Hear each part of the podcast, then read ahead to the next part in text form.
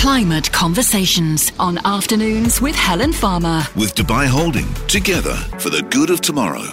Connecting businesses and individuals to minimise food waste. There's an app for that. We're speaking to Kaoutar Makrache, the CEO of Win Sustainably, who wants you to bag a foodie bargain for the good of the planet. It's a brand new company, soft launch.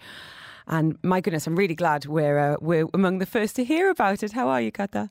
Great, thank you. Tell us a little bit about your background. Have you always worked in sustainability? And I guess what problem are you looking to solve with your app and company? So, my background is in HR and payroll. I am a compliance director, nothing related to sustainability. But since I moved to Dubai, I always had like a soft spot for um, food loss. And uh, I just, it was a problem that pushed me to look for solutions. So that's how I dived into uh, the impact of climate, ch- uh, of food waste on climate change. And um, do we have any data on it? Do we know how much food is wasted annually across the planet? Tons? What what numbers are we talking about? And I, I looking at your face, they're going to be scary. Yeah, it's it's it's um, it's significant. We talk about um, billions of of, uh, of food globally, and look when you when we deep dive into UAE, it represents on a yearly basis 3.8 million tons. Wow. Uh, that includes food industry as well as households, the, the supply chain. It's really the whole ecosystem. Because there are different stages where there can be food waste from, you know, the farms to storage to, you know, shops to us as individuals planning or not planning. So, which area of that chain are you addressing with Win Sustainably? Well, we actually are addressing it on all fronts. Uh, I didn't want to come with a solution that was one sided uh, because the impact would be not, um, not, not significant enough for me. Uh, so we work, we offer a B2B solution and B2C. So we work from supply chain to consumer. How?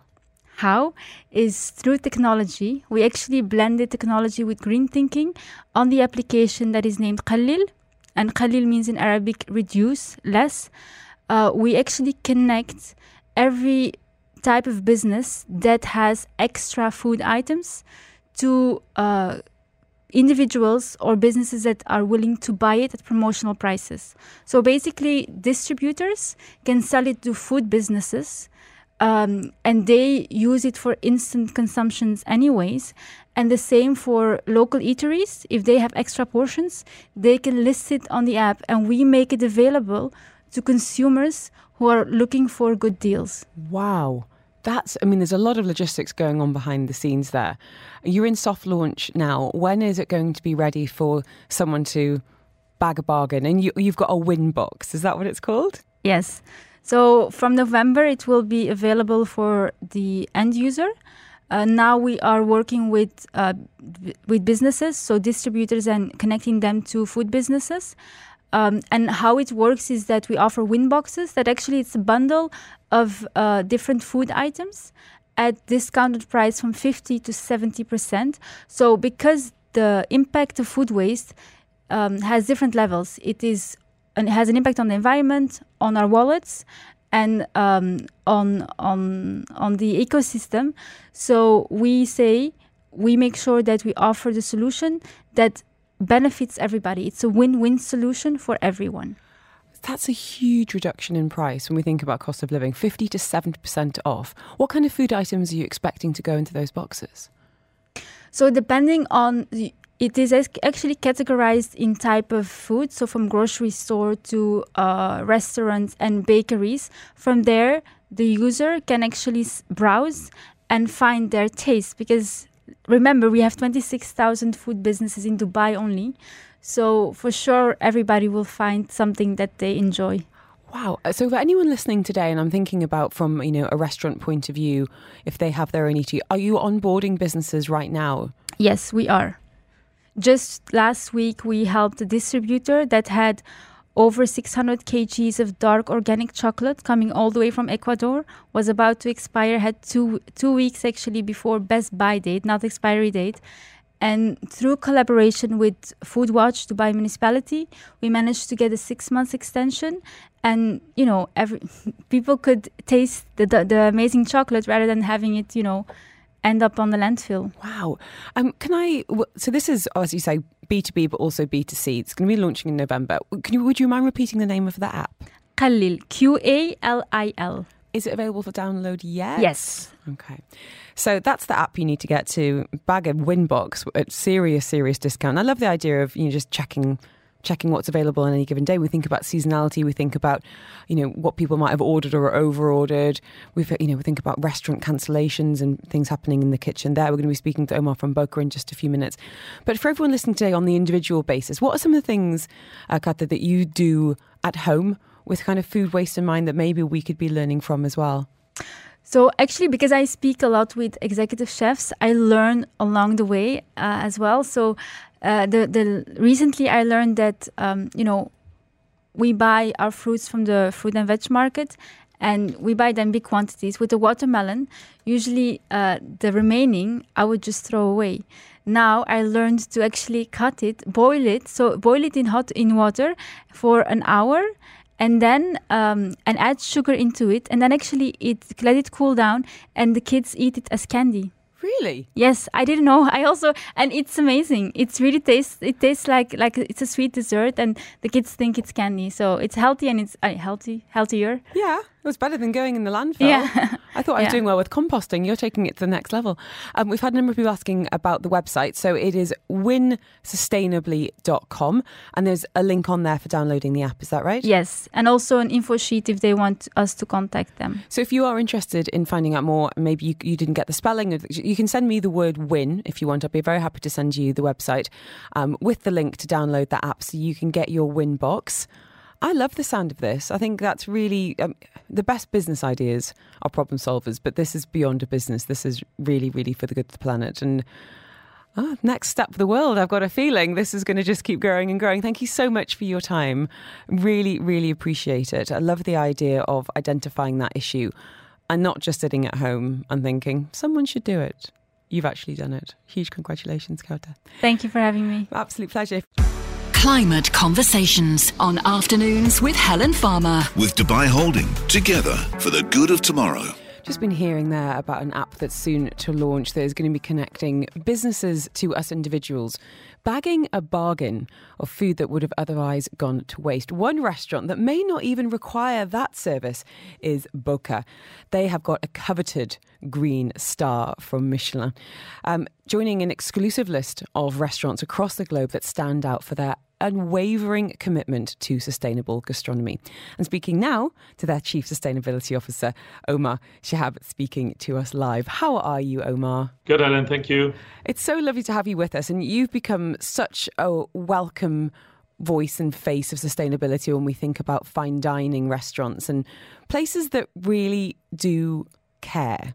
Tell us a little bit about why that's been a priority at Boca, because I really feel like you were, if not the first, and certainly among the first in the city, to really put that message front and centre. But why?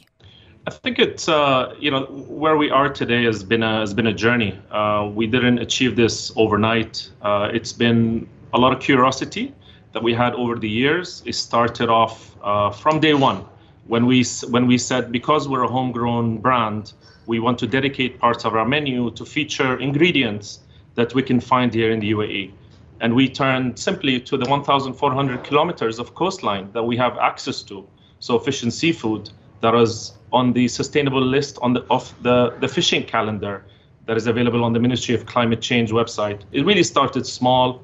Uh, we then started introducing to uh, we got introduced to a lot of local providers from Dibba Bay oysters to uh, leafy greens and, and uh, organic, traditional hydroponic farms. That then evolved into a conscious waste management approach. We assigned a waste officers because we really wanted to understand uh, in, in hard facts and data how much waste we're producing so that we can uh, prioritize our, our efforts. And that then, you know, we started looking at our resources overall and, and what is our real impact, and then really truly measured through a carbon emission report that we uh, published recently. You are incredibly transparent, um, and I think it's really important to note that you can't change anything unless you can measure it. You know, unless you've got that data, you, you, you can't be having those small and big wins. In terms of changes that you have made since the inception of Boca, what what can you tell us that maybe is happening behind the scenes in the kitchen or even before food gets to the kitchen that diners might not even know about? Absolutely. The data was extremely instrumental in setting targets. Uh, it allowed us to understand what is where is the real impact coming from, or at least where can we create or have a, a big impact. So when we realized that our biggest waste category by weight was glass, we were then able to have new conversations with our suppliers, um, ask them to maybe pick up the empty bottles after it's been consumed. Uh, we have now we have now a dedicated system that uh, takes obviously all of that waste into a recycling facility.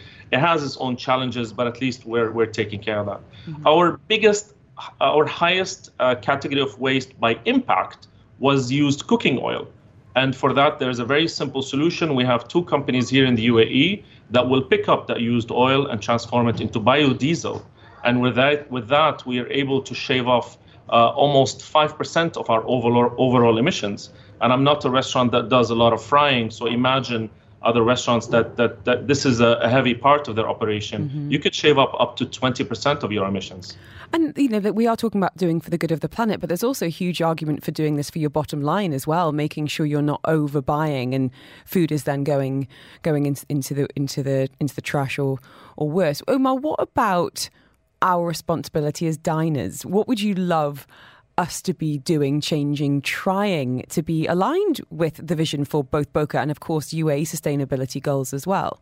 When we set out to do this, it was really a responsibility that took uh, that, that we took upon ourselves first and foremost. We didn't want to impose or um, uh, uh, you know tell the guests how to dine and what to eat. Uh, we had small nudges. We still have small nudges within our uh, menus that talk about the local ingredients, that highlights some of the uh, farmers and producers that we work with, that talks about some of the elements or ingredients that would be considered waste, but we introduce them back in the menu. Mm-hmm. Uh, things like tomato skin and tomato water that usually ends up uh, being discarded, or uh, milk that's about to expire. We make cheese out of it, put it back into our dishes. So it was really subtle um, ideas and thoughts that we infuse within our menus because we understand that we are first and foremost in the business of hospitality. Um, we promise a dining experience of a certain level. We know that people are parting their ways with their hard earned money. They've hired a nanny over the weekend, or people want to uh, catch up with friends. The last thing they want to think about is obviously waste and where everything goes.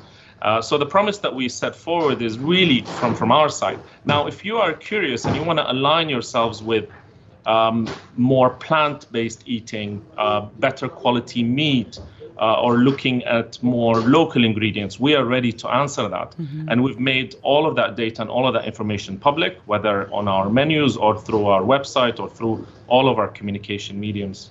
I think that's such a good point in terms of getting that balance because no one wants to be lectured on the on the night out. What we do want is, I guess, guilt-free dining to be able to go out and feel good about what we're eating and the thought that's gone behind it. And what about the chef's point of view? You're talking about what sounds like some really creative preparation, cooking, even storage techniques. Do the, do the, chefs lean into this, or do they kind of rolling their eyes at you, their chief sustainability officer? I think uh, I think most professionally trained chefs um, are uh, by by trade built to maximize the utilization of every ingredient that uh, enters the restaurant. Now, of course, if you ask most chefs, they'll tell you that they don't have waste in the in the restaurant. But I think uh, it's really highlighting the importance of, uh, of, of, these techniques, uh, introducing them or, uh, or narrating them to the public mm-hmm. in a way that obviously resonates with them. That's, um, that's something really critical. Um, and, and shifting the entire conversation from um, luxury ingredients to, lo- to looking at maybe humble ones that we have access to here, but amplifying their flavors through preservation techniques, through fermentation, through pickling, through roasting. So really trying to um, get the uh, you know get, get get the shift and, and the focus towards that more than more than anything. And lastly, if we're going to come to DIFC tonight to join you in Gate Village and enjoy a beautiful feed, what are some of the key dishes that you feel really shine a spotlight on both your food and your sustainability. What what's going down well right now? What are you really proud of, Omar? So, if you uh, start with a round of tapas or bites or snacks, uh, definitely recommend the local prawns finished in a gamba ajillo style or the fried calamari. Uh, two really um, phenomenal salads that we've got. We've got uh, gazpacho that is made of tomato and strawberry, both from Pure Harvest Smart Farms here in the UAE. We've got a salad that features native desert plants that grow here, khubez, hummed, uh, and khansur. This is a, a, bed of roasted eggplant with three types of quinoa and then decorated with these native desert plants. And maybe you want to finish off the main with a local sea bream that is roasted and served with a delicate uh, green curry sauce. Yep, job done. I'm hungry now. Omar, thank you so much for joining us. Keep up the amazing work. Keep fighting the good fight. And again, huge congratulations on that green star from Michelin. So, so deserved. And it's always a pleasure to catch up. Thank you so much. If you want details of Boca, it's there, Gate Village, DIFC. And that was Omar Shihab, the Chief Sustainability Officer.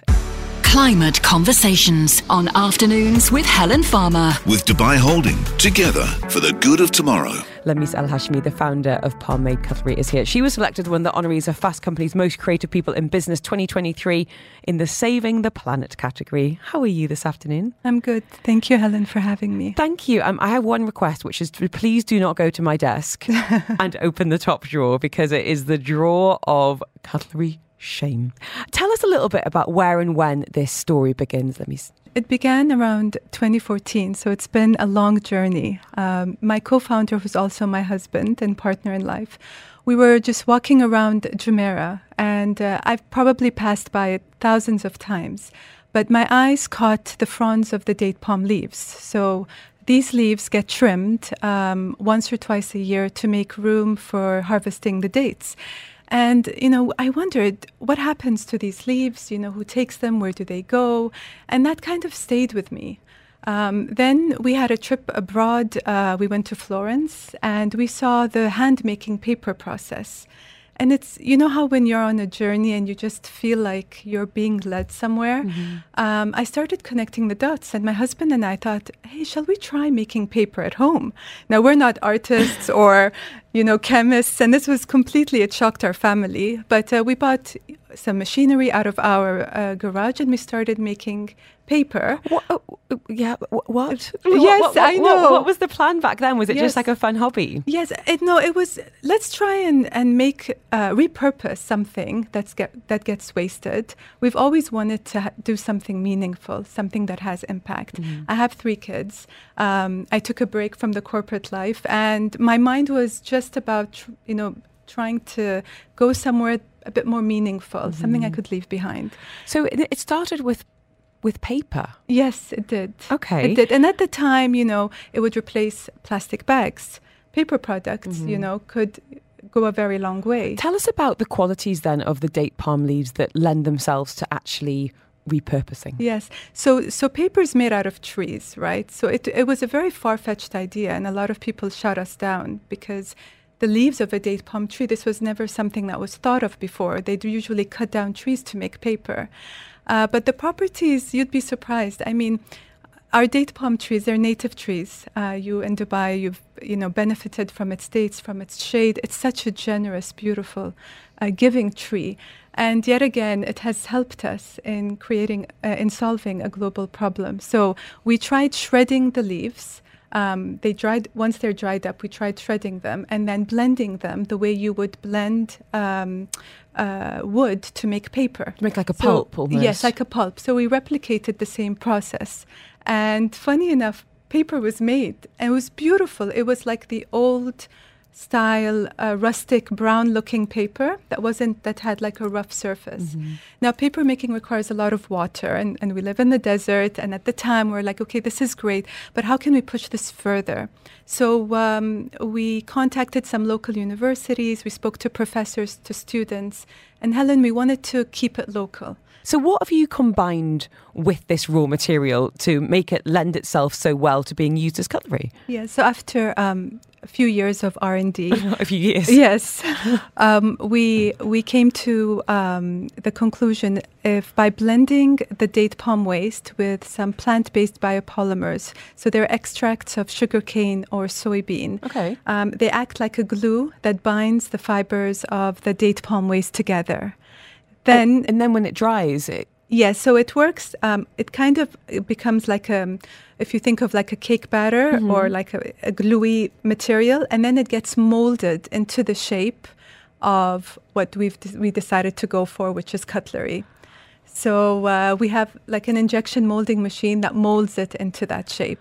We had a question from Dom saying, "Could I put these in my compost?" Yes, so it's certified biodegradable and compostable.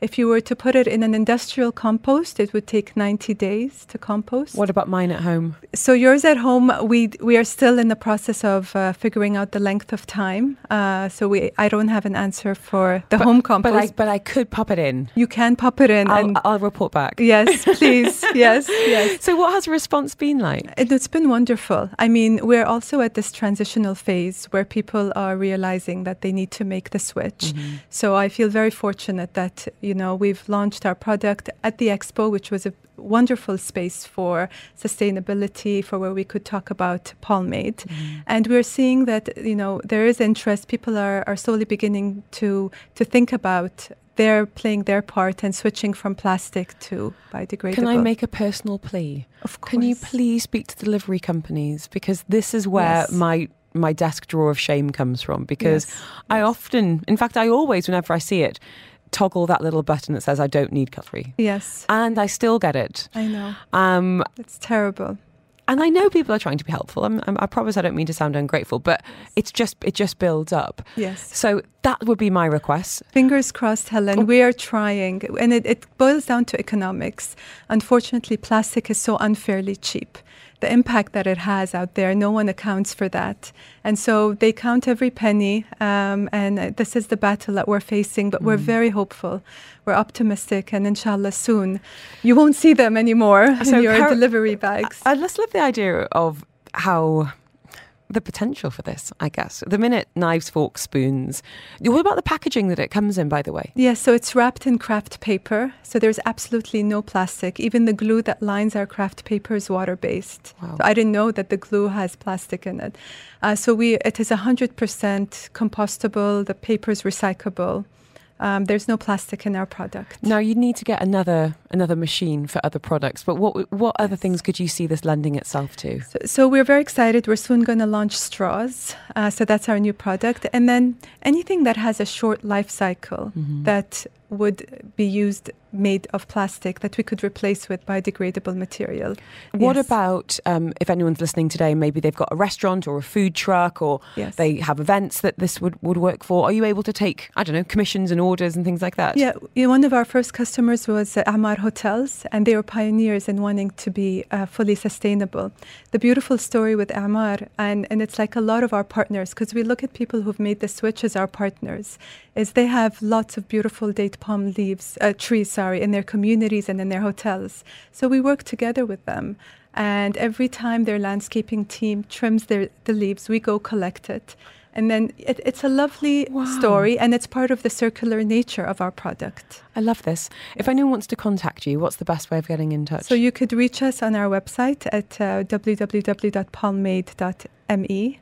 Um, and then we're on Instagram, Palmade Bio Cutlery. I mean, we're we're here. She's willing here, but it's going to be everywhere. yeah. a message here saying there should be a tax on plastic cutlery to reduce its use by F&B. I think it's I think it is something we need to be taking that seriously and we have of course seen big strides when it comes to plastic bags. Yes. Um, this could be this could be the next one. Yes. Fingers I'm, firmly crossed. I'm optimistic.